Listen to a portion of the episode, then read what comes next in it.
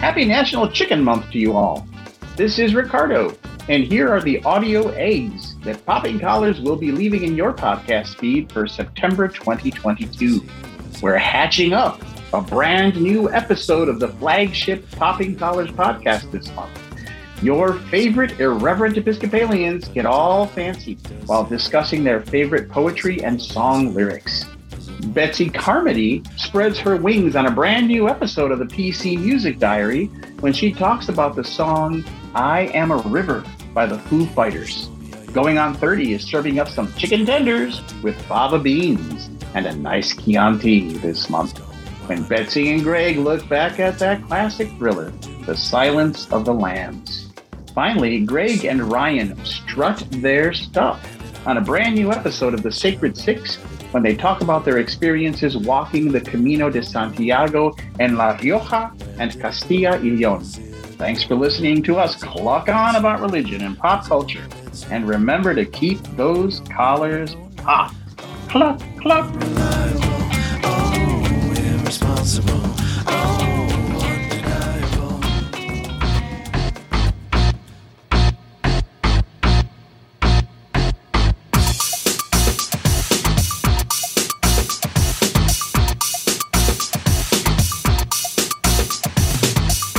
Hi, I'm Greg. And I'm Betsy. And this is Going On 30, a Popping Collars side project where we put the lotion back in the basket. Not right away. Maybe, maybe. Oh. We put the lotion back in the basket with movies that were nominated or should have been nominated for Best Picture 30 years ago. This month, we're looking at the winner of the 1992 Oscar for Best Picture, The Silence of the Lambs. That was that was almost good. Wait, did you was that your Lecter attempt? It was it was close. Dreaming of the Lambs. Uh, Yeah, I mean, pretty close. Yeah, that was good. That was That's pretty really close. You spook easily, Starling. Not yet, sir. He's past the others. The last cell. I'll be watching. You'll do fine. A killer is on the loose. keeps them alive for three days. Then he shoots them, skins them, and dumps them. A rookie FBI agent is on his trail. He's got real physical strength, cautious, precise, and he's never impulsive. He'll never stop. But in order to track him down, she'll have to match wits. I'll help you catch him, Clary. Believe me, you don't want Hannibal Lecter inside your head. with the darkest of all minds. Just do your job, but never forget what he is. Oh, he's a monster. Pure psychopath. So rare to capture one alive. So close to the way you're gonna catch him. Do you realize that? Oh, Clarice, your problem is you need to get more fun out of life. You told me you don't spook easily. You call this easy, sir? Lecter's missing an arm. Man's a raving maniac. Who knows what he'll do?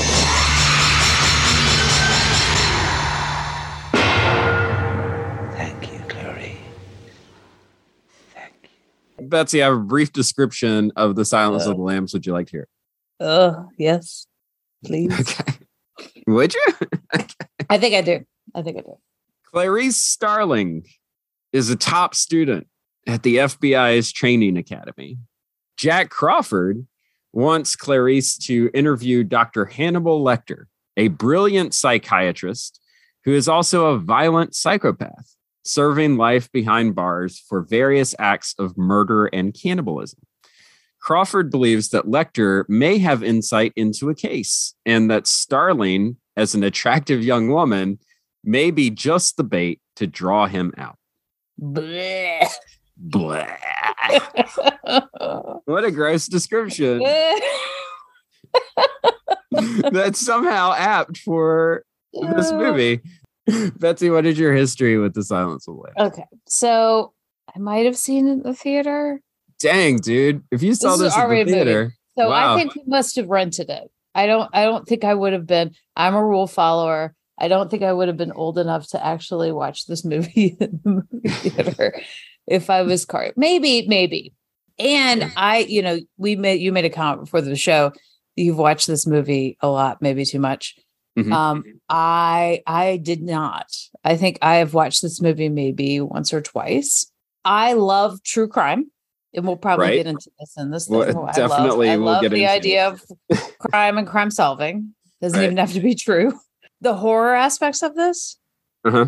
were tough for me. Mm-hmm. I'm not a horror fan, as listeners of Popping Collars know. So the horror aspects of this were difficult for me. This was one of the movies that ended up in the parents' VHS library. The adult movies. Have no idea how. So, Silence of the Lambs has nothing, has very little in common with Days of Thunder and Top Gun. And Can you imagine Tom Cruise in this movie? Can you imagine Tom Cruise in this movie?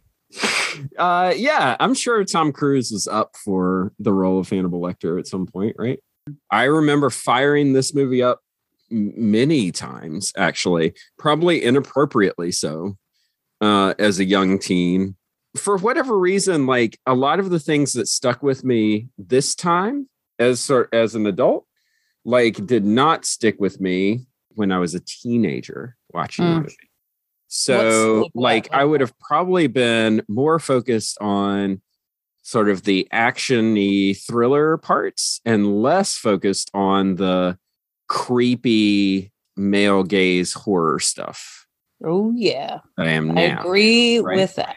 I agree with that. Yeah. Yes.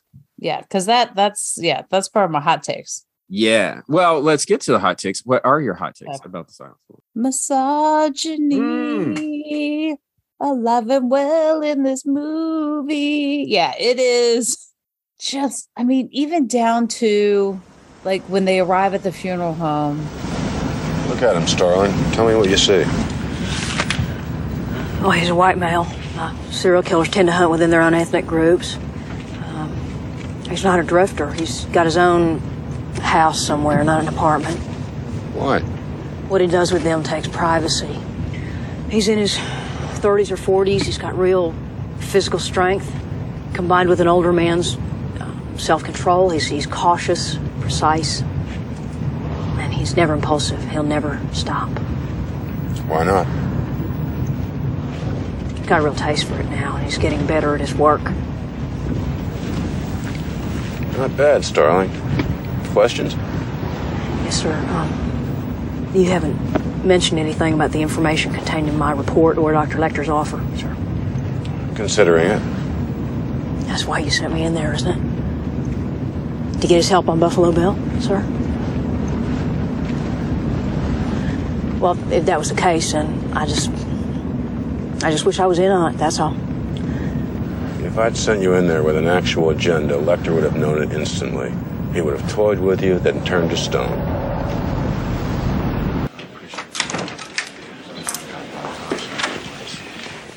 Excuse me, Sheriff Perkins. These are the FBI people. Sheriff Perkins, Jack Crawford, FBI. Special Agent Terry, Agent Starling. We appreciate being invited to your jurisdiction. I didn't call you. That was somebody from the state attorney's office. We'll extend you every courtesy, but right now, I... Sheriff, this type of sex crime has certain aspects I just as soon discuss in private. You know what I mean? when he goes to talk to the chief alone, you know, and then she makes that point later in the car, you know, local cops are watching you. It, ma- it all makes a difference. Like, I think I was, I was shocked by seeing the misogyny. I was shocked by seeing points made against the misogyny, but yet we still drove home the, that thriller horror based misogyny, Right. you know, down to, you know, what Mig says to her as she comes into, you Mhm. know, all of that, all of it but the but watching Jodie Foster navigate that minefield of misogyny, watching actually how strong the senator's daughter, Catherine, the pushback on her, I, it was a little more confusing for me. But I definitely would not have paid attention to that before. It was a little because that's the way the world worked then. It was a little bit of a it was a revisit that I was like, ew. It feels like Jonathan Demme's pointing s- so much of this stuff out that he's got to be conscious of what it is that he's doing. You know, it's like Right. he just put he keeps putting Clarice in these situations where she's just getting stared at over and over again. and it's not like you can hide because the camera is up in everybody's face, right? And Oh my gosh, everybody's or it- looking or straight into or the it is their face. Like the camera work was another thing that I was just unaware of yeah. or did not pay attention to. The fact that he was kept switching the gaze around, Right. you know. And I actually was like, yes, I do want to stare at Jodie Foster's face more because she's so good. Mhm. Like her, she is such a great actress. I walked away watching this movie again. And yes, there was this wondering about the interplay between Jonathan Demme's choices as an artist and as a director and Thomas Harris's material. right. Because I've never read the book. So I don't really know is this a hunt and peck and choose or is or is this actually less than what's in the book? Like I don't know. But that Anthony Hopkins and Jodie Foster are amazing actors Mhm. and their chemistry and interplay, which I'm sure is only, you know, minutes in the movie. Is, Right. But it's so powerful that it feels like it's all over the place. And, you know, going and reading articles and being like, well, why wasn't she in the sequel? Like, what was up with it? You know, why wasn't Jonathan Demme involved? And it seems rather murky as to why Mhm. the two of them were not involved in future productions because you wanted the movie at the end promised me a little bit more to come. And I've really found myself wanting more of that in terms of story and acting chops. Have you seen the other Hannibal Lecter movies? No, because again, the horror, not the one with Julianne Moore in it. Well, there's that one. So there's there's the okay. So there's Manhunter, Right. which is actually just kind of like a straight up action movie. Silence of the Lambs sort of gets tagged as like the prestigious one.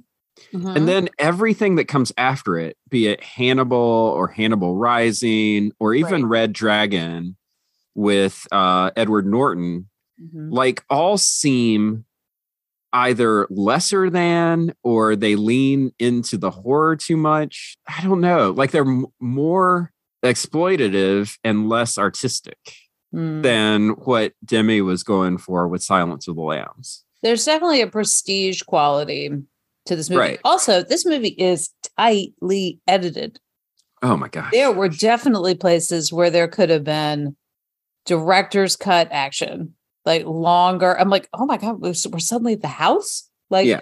like it's boom, boom. We're just moving, and and I think that is not the way filmmaking feels like it happens today. Yeah, no. Especially if you're getting that cast together. Okay, so I have only a few notes. Okay, what you got? My first one was this is really like it is it is almost a perfect thriller. So like Fatal Attraction is one of these movies, right? Is Fatal Attraction a thriller or a horror movie? Thriller. Is Carrie a thriller or a horror movie? Mm. Is What Lies Beneath a thriller or a horror movie? You know, it's like Mhm. that kind of thing where it's hard to quite describe. And Silence of the Lambs is one of those that I feel like it's really hard to describe exactly what it is. I think that it's a perfect thriller, but you could convince me that it's a horror movie. And if it is a horror movie, this is like the only horror movie that's ever going to win Best Picture ever in the history of the Oscars. Yeah. I would think. Yeah. It's just really taut. It's just really well edited. This Yeah. like it gets you straight into the story. I think that's the thing that I didn't fully appreciate until I rewatched it this time was how quickly the Jack Crawford scene with Clarice happens. It's the very first thing that happens in Yeah. the movie. Pull Where he's like, I need you to go talk the- to Hannibal Lecter. Like, wow. Like I I thought this would be 15 minutes into the movie, not 15 seconds into the movie. You know, it's just like everything goes bang, bang, bang, and then it's over, and you're like, wow, okay, great movie. The other note that I wrote down was that Chris Isaak, I remember watching him on an episode of Regis and Kathie Lee. Regis didn't know that he was in Silence of the Lambs. And Chris Isaak was like, Yeah, I was in, yeah, I was I was in it. And he was, and Regis says, Wait, were you the guy in the cell next to Hannibal Lecter? Oh, Isaak was like, What the heck, man? Like, no. no, I was not. no, that wasn't me. And then he talks about being a cop. But I'll never forget that. It's like that interview is like seared into my head. I was wondering though, like, would you consider Chris Isaak to be a one hit wonder? Because outside of uh, Wicked Game, does he Mhm. have another hit song? I don't know. The thing was, I just remember he was this, he's this effervescent personality that's kind of everywhere. Yeah. You know, is he a great actor? Eh, not really. Um, I've used the the movie Little Buddha in class, so I've I've seen a lot more Chris Isaak than maybe your average bear. But yeah, I don't know. But he's just more of this lovely, twang filled person. yeah. It's kind of how I remember him. So it actually makes me wonder, like, what's Chris Isaak doing now? Yeah. Well, I mean, that just kind of got me going down this rabbit hole. And what I ended up thinking about was I wonder how many one hit wonder musicians have shown up in movies. I don't know how many there are, but Betsy, I've got five of them Oh no! right here on the list. What? Top five one hit wonder musicians in movies. Oh my lord! Okay. I know. All right. So, um, do we have an honorable mention? Hmm. Not only do I have one honorable mention, I have two honorable mentions. Uh, that is cheating, but okay. Go ahead. well, they're honorable mentions because they're not actually from movies. They're from television shows. Uh, the first honorable mention is How Do You Talk to an Angel by the band The Heights from the TV show The Heights. Oh, yeah. with that uh with that awful guy who uh was Donna's abusive boyfriend on 90210. Well, and it's also just kind of the last gasp of like a strong sax solo, I feel, Mm, right? Like, yeah, that was hard to kind of pull off as you were in the 90s. It was- Yeah. It was, it was fading away. the other honorable mention being Vicki Lawrence, who sang The Night the Lights Went Out in Georgia and starred in Mama's Family. Oh, man. Yeah. Yeah. Yeah. Okay. All right. So, what's number five? Number five, Vanilla Ice. You may know him from a song called Ice Ice Baby. But did you also know that he was in Teenage Mutant Ninja Turtles 2? Yeah. What about number four? Number four, I saved for our boy Chris Isaak, who hmm. sang Wicked Game, which is an amazing song, and appeared in this movie, Silence of the Lambs. He was on, he wrote on Peaky Blind. Oh, he actually writes a bunch. Ooh, let me Wow. take that back. Wow, He's Chris Isaak. writing. Wow. Huh. Look out now. Writing on The Affair, writer and performer. He wrote on The Blacklist. Interesting. And perform. Interesting, Chris Isaak. I Good for you, Chris Isaak. Good for you. Good for you. All right. Number three. Number three is our boy Billy Ray Cyrus. You may know him as the artist behind Achy Breaky Heart, but did you also know he, that he was in Mulholland Drive? Really? Yeah. David Lynch. Did he have a pivotal role? Uh, I do not think that he had a pivotal role okay, just checking. Mulholland Drive. No. All right. Okay, number two. You know who did have a pivotal role is our number two performer, Toni Basil, who you may know sang the song Mickey, the cheerleader anthem Mickey, Yeah. and was one of the stars of Dennis Hopper's Easy Rider. Oh, Easy wow. Rider with Dennis Hopper and Peter Fonda. Nice. Yeah. Nice. All right. Well, now I'm very curious what number one Mm. is. Who could possibly be number one? Well, it could only be Eddie Murphy, who had the one hit wonder party all the time. Party all the time. and boy, we can pick any movie, but I'll pick Beverly Hills Cop as like There peak Eddie Murphy. How about that? There you go. I like that. That is the that is probably the weirdest top five so far. Betsy, what is the best scene in Silence of the Lambs? Um, I'm gonna say it's that Silence of the Lambs scene. The screaming of the lambs. The screaming of the lambs. yes, I think that that it's it's fast. It moves. There's a little less of Lecter being cringy, but it's it's good, and it just gives you so much character development in moments for me. Yeah, and it builds up to that, right? Because like, you know, Hannibal's intrigued by her at first, but isn't going to give her any information or any real information, right? He's just going to play games with her and give Mhm. her puzzles and stuff like that. Mhm. But it's only And she comes in, she comes in fired up to that scene. Right. She's like, your anagrams are showing, like, I'm done.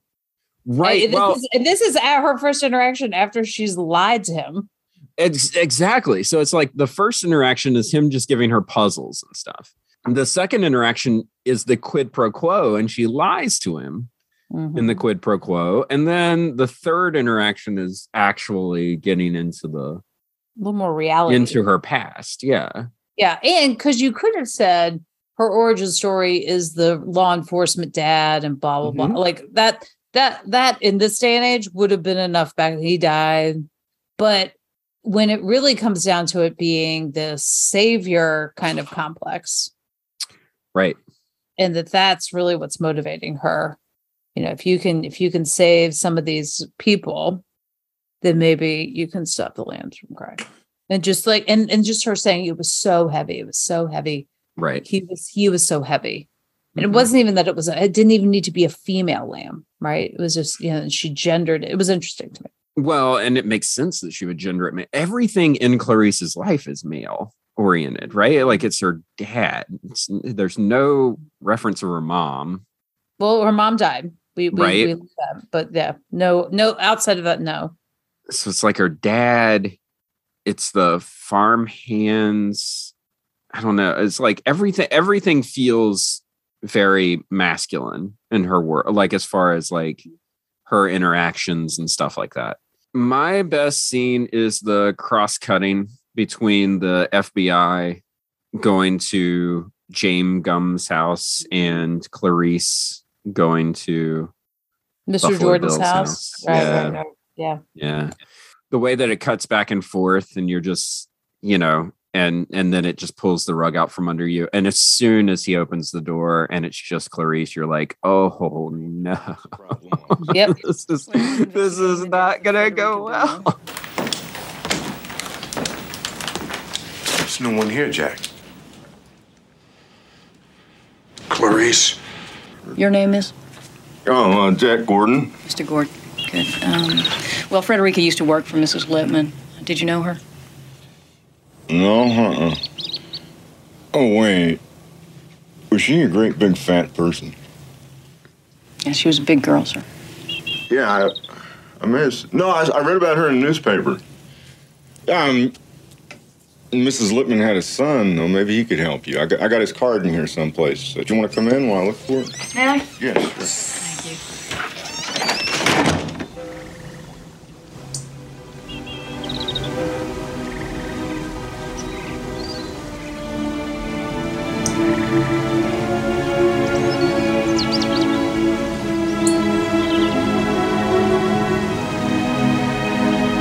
Are you close to catching somebody, you think? Yes. We may be. Did you take over this place after Mrs. Lippman died? Is that right? Yeah, I, I bought this house uh, two years ago. Did she leave any records, any business records, tax forms, uh, lists of employees? No, nothing like that at all. Say, has the FBI learned something? The police around here don't seem to have the first clue.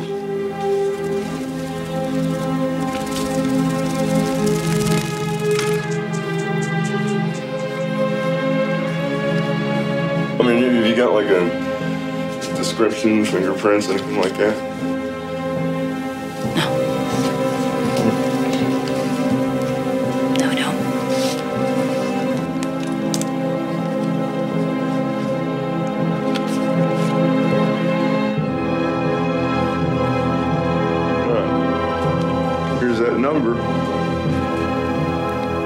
good, Mr. Gordon. May I use your phone, please?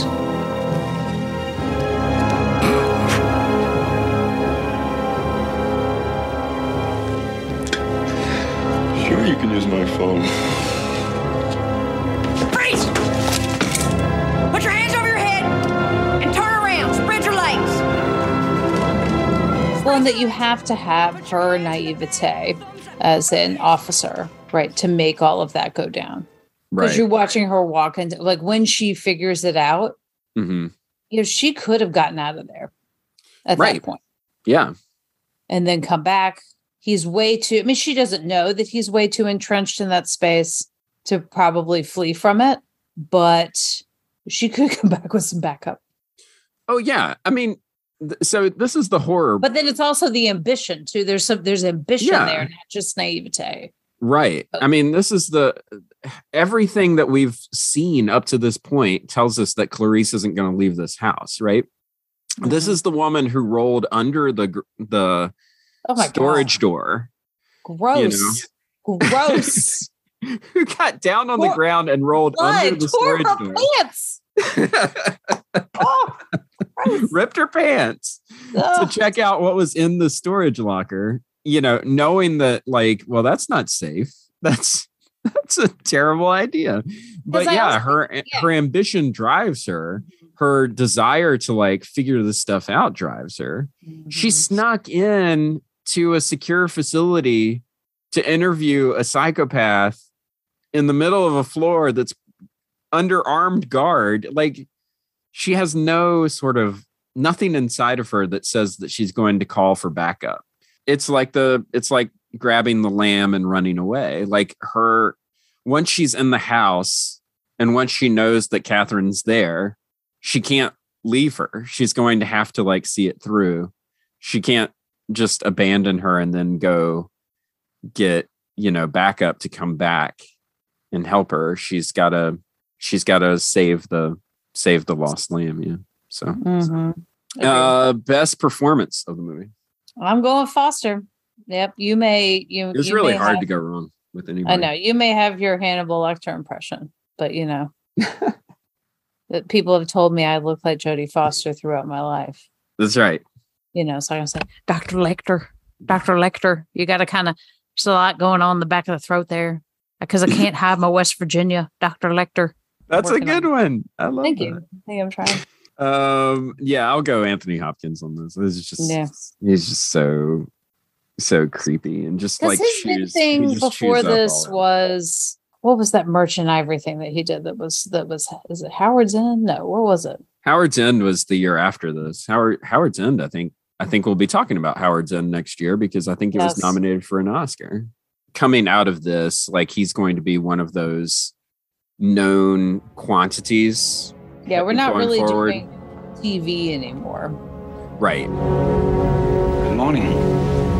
Dr. Lecter, my name is Clarice Starling. May I speak with you? You're one of Jack Crawford's, aren't you? I am, yes. May I see your credentials? Certainly.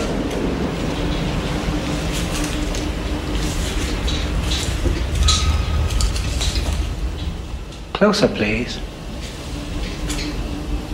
Closer. That expires in one week. You're not real FBI, are you? I'm still in training at the academy. Jack Crawford sent a trainee to me. Yes, I'm a student. I'm here to learn from you. Maybe you can decide for yourself whether or not I'm qualified enough to do that. Hmm. That is rather slippery of you, Agent Starling. Sit, please. I have some stats about this movie. Stats, stats, stats, stats, stats, stats. Silence of the Lambs opened on February 14th, 1991. Happy Valentine's Day. Can you imagine? the Can movie to go imagine? see with your sweetheart. Can Yeah. you imagine? Yes. Let's go on a date. It might be like the anti Valentine's Day movie. Maybe that's what it is. Maybe. What did the studio think this movie was? You know, putting it out in February? I mean, clearly they didn't think it was an Oscar movie. Maybe. Yeah. Sounds like it. That's wild. February. I mean, that's like dump dump time. But it's a That's wi- wintertime movie. I wouldn't put this out in the summer necessarily, but you know. Hmm. This day in 90210. Oh. Da, da, da. Oh, Valentine's Day episode. Oh boy, is it ever. Uh, this was uh season one, episode fourteen. Okay. Season one. Uh, an episode titled East Side Story. Brandon, Jason Priestley, learns about inner city life when he falls for an exchange student, No. Carla Montana, from No. East Los Angeles. No. And then it concludes and then the description of the the description of the episode concludes with with Shannen Doherty. I like it when you say, you know, Jason Priestley. I like that. Dang. Uh, that was probably that's probably an episode of 90210 that hasn't aged well. So It's a oh, well. very special. I would be interested to see that episode now. I gotta say, season one, 90210, it's pretty hit or miss. You find they really hit their stride in the second season? Yeah, you got to get to the first. It's it's after the beach episodes. The It's kind of like Parks Parks and Recreation. You got to get through the first season. I hear you. yeah, you got to get, through the, beach first part. season and then get to the beach episodes, and then once you get there, they've finally hit their stride. Yeah. Okay. Everyone figures themselves out. Got it. Got it. Uh, Silence of the Lambs made 131 million dollars. Wow. I know, making it the number four grossing movie of 1991. This is going to be exciting. This actually isn't bad. It is the number 494th top grossing movie of all time between Okay. Now I might not need IMDb on this. So, okay, let's go. I you do not need IMDb on Oh, this. I'm excited. Okay. Okay, so Silence of the Lambs comes between Laura Croft Tomb Raider, Okay. which I think is the first Tomb Raider, I think it's the first one. I think that Okay. is. and uh, Honey, I Shrunk the Kids Wow. is on the other side of it. So you get Laura Croft Tomb Raider, Silence of the Lambs, and Honey, I Shrunk the Kids, Flirt, Mary, Kill. Wow. This is hard. Yeah. I think, sadly, Oh. oh, I think I'm to have to flirt with Tomb Raider. Oh. Wow. She's hot. I She's hot. did not see that one coming. You go flirt with Tomb Angelina Raider. Jolie is so Angelina happy. Jolie. This is early Jolie in an action movie, I want Right. to say. Uh, then I'm going to kill Rick Moranis. I feel very Oh, no. I'm going to kill the kids and I'm to marry Silence of the Lambs. Uh, okay, I am with you, except I'm gonna flirt with Honey, I Shrunk the Kids. I really like that movie. I'm a big fan of that movie. Uh, I'll marry Silence of the Lambs. I'm gonna kill Laura Croft because uh, Oh. that movie's terrible. it is. That movie's is so but bad. it's but it was oh man, the hype around that movie. oh, it's huge. It was huge. Yeah. And Angelina's great. Don't get me wrong. Angelina's great. That movie does not do Yeah. her any favors. No. Uh, Silence of the Lambs has a 95% on Rotten Tomatoes. That's pretty good. That's pretty good. Pretty good. Roger Ebert. Oh, what did what did Raj say? You He's know, Raj Raj doesn't like violence. You know that. Yeah, but Uh, Raj says the popularity of Jonathan Demme's movie is likely to last as long as there is a market for being scared. Three and a half out of four stars. mm, it's actually very insightful, Raj. That's he. Yeah, Yeah, hmm, yeah. Uh, Janet Maslin yeah. says in telling a story that involves cannibalism, flaying, moth breeding, and miscellaneous other elements of the bizarre, Jonathan Demme has still made a film of remarkable tact. I mean, spoilers, Janet Maslin. What, what's going on? Throwing all stuff out there. Not everyone knows about the moth, Janet Maslin. We have to keep it to ourselves. It turns out Jonathan Demme, good filmmaker. Who knew? Who knew? How did it do at the Oscars? Oh boy, how did it do at the Oscars? It won one, two, three, four. It won five Oscars. One of them being Best Picture. I've already given you. Betsy, can you name the four other Oscars? Because I have to admit, I I did not look up what it won. Okay. So this is this is me this is me guessing. So I don't want people to think I looked it up. Right. Uh, so I'm gonna say it. Jodie Foster won. That's correct. Jodie Foster won for Best Actress. Okay, and then uh, Hopkins won as well. That's correct. Anthony Hopkins won Best lead? Actor. Best no, he won Best Lead Actor, even though it's questionable. He's not on the screen very often. He's really not. He's got like 15 minutes of screen time. Yeah. Okay. So I want to say it won for screenplay. It did. It won for Best Adapted Screenplay. Okay, so Thomas that's Harris's four. novel. Four, right? So you've got four, including Best Picture. So you have one more Oof. Oscar win hanging out there. Set design. Was not, did not win for Best Set Design. No. Although it was really, yeah, that's that's surprising. oh. Wasn't the- even nominated for set from that weird underground that I can't imagine they would ever allow prisoners to actually live I know. in. That- yeah, that seemed yeah. that seemed more like um it seemed like a descent into like a circle of hell or something. And you have sweet little Frankie Faison kind of welcoming mean, you. is Frankie has I, I I believe Frankie Faison must qualify to go into the Hall of Fame this year. Hasn't he shown up before? in one of Uh he I mean he's shown up before, but he uh he's already been up for a Hall of Fame vote. Oh, yes, uh he didn't win. That's um but I don't think he was in anything last year, unfortunately. So- Absolutely. So, okay, one more score. No, it's a big one. It's Okay, a what- it's a big one. Is it best director? Yeah, best director, Jonathan Yeah. Demme. So Silence of the Lambs was the last the last Oscar nominated movie to do the sweep of uh best director, Oh. best actor, best actress, best picture. Yeah. So we have not had one since. I guess We haven't true. had we haven't had a film that's won the top four awards. If I Um, think about the last decade, right? There's a lot of splitting right, because people now like to kind of spread it around a little. right. Yeah, they spread they spread the wealth out among the movies. yeah. Yes. Yeah. Other nominations for Silence of the Lambs, it was up for best sound Okay. and it was up for best film editing. Yeah, I think that's it you know, as you mentioned, the the split on those scenes. Yeah, and if you think about sound down in that basement and the moths flying, Mm-hmm. and kind of how you would how you would what sounds you would pick up Mhm. from the tanks to the to the screaming to the music thumping, like that was very complicated and fun. Yeah. You were telling me the truth back in Baltimore, sir. Please continue now. Well, I've read the case files, have you? Everything you need to find him is right there in those pages. And tell me how. First, principles, Clarice. Simplicity.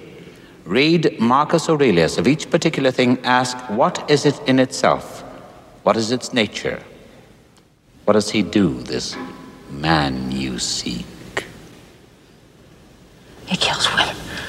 No, that is incidental. What is the first and principal thing he does? What needs does he serve by killing? Anger. Um, social acceptance and uh, sexual frustrations. No, he covets. That is his nature. And how do we begin to covet, Clarice? Do we seek out things to covet? Make an effort to answer now. No. We just. Now, we begin by coveting what we see every day. Don't you feel eyes moving over your body, Clarice? Okay. Uh let's uh talk about the lasting legacy of this movie. And you're hundred percent right. You saw exactly where I was going, Betsy, uh, which was sort of crime stories, true crime. Yes.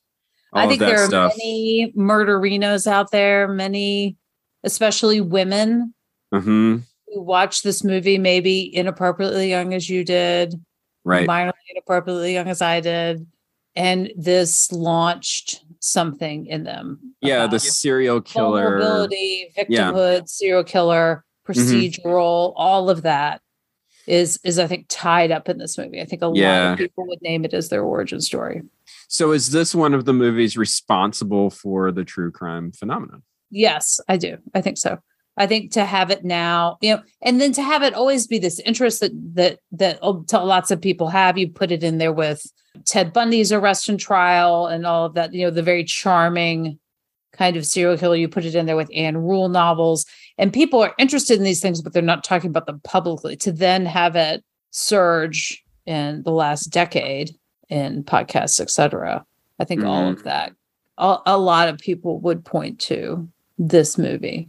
Yeah, this has the hallmarks for a lot of like what you would identify as like true crime stuff, even though this isn't true crime Yeah. at all. Like this is totally but we're fiction. talking about FBI, Mm-hmm. behavioral sciences, things that we're still kind of into. The idea of inter- interview, which is true, interviewing other serial killers to get a peek into the mind of you know serial killers. It just so happens. I mean, it feels like they walk in to interview Lecter not because they think there's an actual connection with Buffalo Bill, right. but because this is just a part of the project.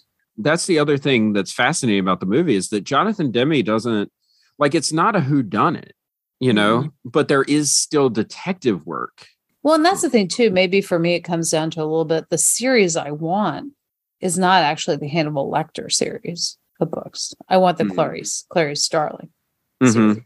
of books Mhm. and have her going on and working on other crimes. So what is the fascination? Like why is there a fascination I would say about these as a speaking about it as a woman, the idea that she's going for even though she's working with Lecter and he is a man and he's putting ideas out there on the table, she is approaching it from a different perspective.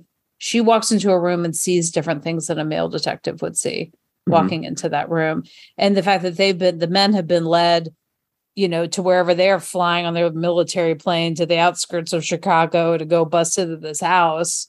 And she's just following the woman that this girl, Frederica, was apprenticing with as a tailor and and and is just stopping by the house. Right. She was in that room and saw things that she was able to put together and deduce. And I think it's that element of for so long crime has been in the male gaze hmm and to actually look at crime with the female gaze. There's a couple of specific scenes that what you just said, all of a sudden they become clear to me. One is that when she's in the room and she's trying to figure out who this girl is, and she sort of instinctively knows to go for the jewelry box Mm-hmm. because that's where she would have kept her secrets. Yep. But they wouldn't have been on display. So you would probably likely need to figure out did she hide them? Like Mhm. that's something that it seems like she's bringing that experience with her into the room, right? To know that this is where you keep the precious, the hidden, the Mhm. thing Yeah. in the ballerina box. Yeah. Uh, and then the other scene that stood out to my mind that you were talking about was uh, the autopsy scene where they have what is it like the I imagine that it's it's like um Vicks Vapo Rub or something Yes, that's that they put under their nostrils, you know, because they're they're working with a body that's been pulled out of a lake or something like that. And when it cuts to Clarice, when they give her the Vicks or whatever, she turns away from the camera. She turns her back to the camera. Mhm. So I think that what it's what it's saying is that she's she's new to this job. She's not used to working with dead bodies. It's showing that she's having to learn how to do this a little bit. But also there's something about the way that it's shot that makes it look like she's being modest in applying the stuff under her nose, right? She's not just going for it like Scott Glenn and the other guys in the room are doing. Like she like turns away and then she when she comes back it's already on her face. They highlight the fact that she she is bringing a different dynamic to the investigation based on who she is as a person. Mhm. Yeah, it's probably not a modest act on her part. She's trying to prepare herself for looking Yes. at a dead body. Yes, you get to take yourself out of it for a moment. Right. But it looks like a modest act to the camera Yeah. because because she's turning her back to us and it makes us think, "Oh, she doesn't want us to see her putting the stuff under her nose, you know. Are we supposed to be in awe or disgusted by someone like Hannibal Lecter? I think we're supposed to have a hard time in a in some ways putting the axe and the man together. Like they show so they show the things that he was wrought. They do not show him in the act of creating the displays. Right. Well, and that there's this element of risk in everything that he does too. It makes him unpredictable. I think we're supposed to be he is an uneasy character. Yeah. See, this is but this is part of the true crime narrative and crime story narrative that I always kind of bump up against a little bit, which is like, are the subjects of these stories? I mean, they're not heroes, and I understand that they're not treated heroically. However, are they the subject of fascination for us? You know, it's I like think it becomes, I think it's the, like for me, it becomes the sociology of it. yeah. I am very, I'm intrigued by the the human study hmm that goes into something like that right the nature the nurture the yeah i think that's why like a series like Mindhunter on on netflix is so fascinating right, Right. that you know what what happened like when he brings up transsexuality she's like but that's not in the uh, you know the psychological profile is not actually transsexuals are not any more prone to crime than anyone else. And Right, that and that they were able to quote that in 19 the early 90s he and the author in the late late 80s right? I don't know when that research actually happened but i would think that it's more recent than i would like to think it is. Mhm. but that that how did we get here? Yeah. and i think that's the underneath of those things. How how did this person's journey lead to this place? Because here's the thing it might they might not be serial killer stories but as i've said on this podcast and other podcasts on on our network before the origin stories we, we love them. And so we're going to try to find them and it makes the characters more complicated whether it's a marvel movie or whether it's a serial killer movie. Yeah. You know how did thanos get there and boy can i see his logic yeah, there is something about what Lecter does because of the cannibalism that moves him into really an area that feels even more difficult to understand and get to. Yeah, I think Right. it's when it comes to like true crime that this is this is where it gets a little uncomfortable I think for me. And I understand that it's it's more infamy than fame, right? So it's like Manson, Bundy, all these people are infamous people. But they're also names that trip off the end of your tongue, you know? Like mm-hmm. like they're notable figures. I don't know. It's all it's almost like it creates it creates a bizarre type of celebrity that isn't something we would ever want to celebrate. Yeah, it just makes me think that like so much of how we think of true crime Uh, or like, you know, even things like school shootings and stuff, the media is getting trained on understanding that no, it's not about giving you the backstory of all of these horrible people that perpetrate this kind of violence. And it's also not about looking for a reason for why people do this. There's no reason that's going to to make mm-hmm. any sense to you as like a law-abiding citizen of the country. There's nothing that's going to make sense where you're going to ask the question of why and you're going to get an answer that's going to satisfy you in the least, right?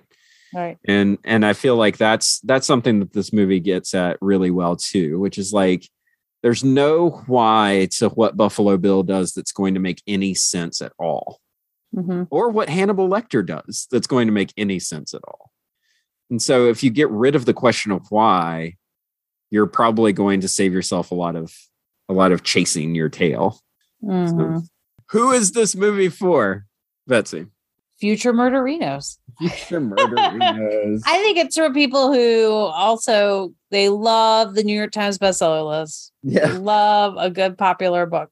And they're fascinated to see it come to the screen. Yeah, totally. I think it's it, this movie is for people that like great thrillers, you know, like a really good thriller movie, uh, which is what this movie is. I, I think, yeah, it's. uh I mean, come on, this is Silence of the Lambs. It's a great movie. It's a great I, don't know, I don't know what to tell you. I know. Uh, so, with that being the case, uh, what is your rating for this movie out of five? My rating for this movie out of five is a five. Oh, I did. I went there. would you rate it ahead of Boyz n the Hood or behind Boyz n the Hood? I would rate it behind Boyz n the Hood. Mm. You? Uh, we are in agreement. It's five out of five for me. This movie is mesmerizing from start to finish. Honestly, I think I was like dog tired when I started watching this movie. And I was like, I'll watch 30 minutes and then I'll go to bed and then I'll watch the rest of it tomorrow. Nope. Watched the whole thing, finished the whole thing, never fell asleep. Yep. Went through it all. It's great. Five out of five. It's Silence of the Lambs. Cool. Uh, why do you think? Now, this is a great question. Why did the Academy nominate this movie? Hmm. It's a weird movie for the Academy to nominate. I think the money. I think the money does some of Okay. that, especially for a February 14th release. I, I I mean the reviews must have been just amazing. And then people found it and found it and kept watching it. Yeah. The acting is stellar. I mean, Foster and Hopkins are easy things for the Academy to get behind, Mm-hmm. I think, as performers. And then then Jonathan Demme's work on it was so great. I think it had a lot of the and it was based off a popular book. Like there's a lot, there's a lot that actually makes it. If you're gonna cross into that genre, makes it one of those movies. Because if you even if you think about this movie versus seven or this Yeah. movie versus like what is another movie that's kind of like the kiss the girls or Mm-hmm. yeah, there's some things that are almost the book's almost too popular, like Girl with a Dragon Tattoo or something. Like it's like too in the zeitgeist, not elevated enough. There's something about Thomas Harris's book, I think, that made it feel elevated in some ways. Yeah. You said the prestige factor on this movie versus other movies of its type. It's a fascinating hybrid of a lot of the things that we've talked about so far this year. And, you know, I'm looking at the list of movies that we've watched, and all the other ones feel really dated in a way that this movie does not. Like, this movie feels like it could have been made yesterday. And I would be like, oh, yeah, that's a 2022 movie. Okay, that is it. All right. That's it. That's it. Silence of the Lambs in the books. Well, oh, I forgot to ask you, what did Emily mm. say about Silence of the Lambs? I didn't ask her. Oh, I got to check in with her on that. I'm sure she loves it. She's a big Jodie Foster fan too. I think she would. But I probably would think that we're in the same boat that this is not a movie that she has is a rewatch, rewatch, rewatch. Right. Yeah.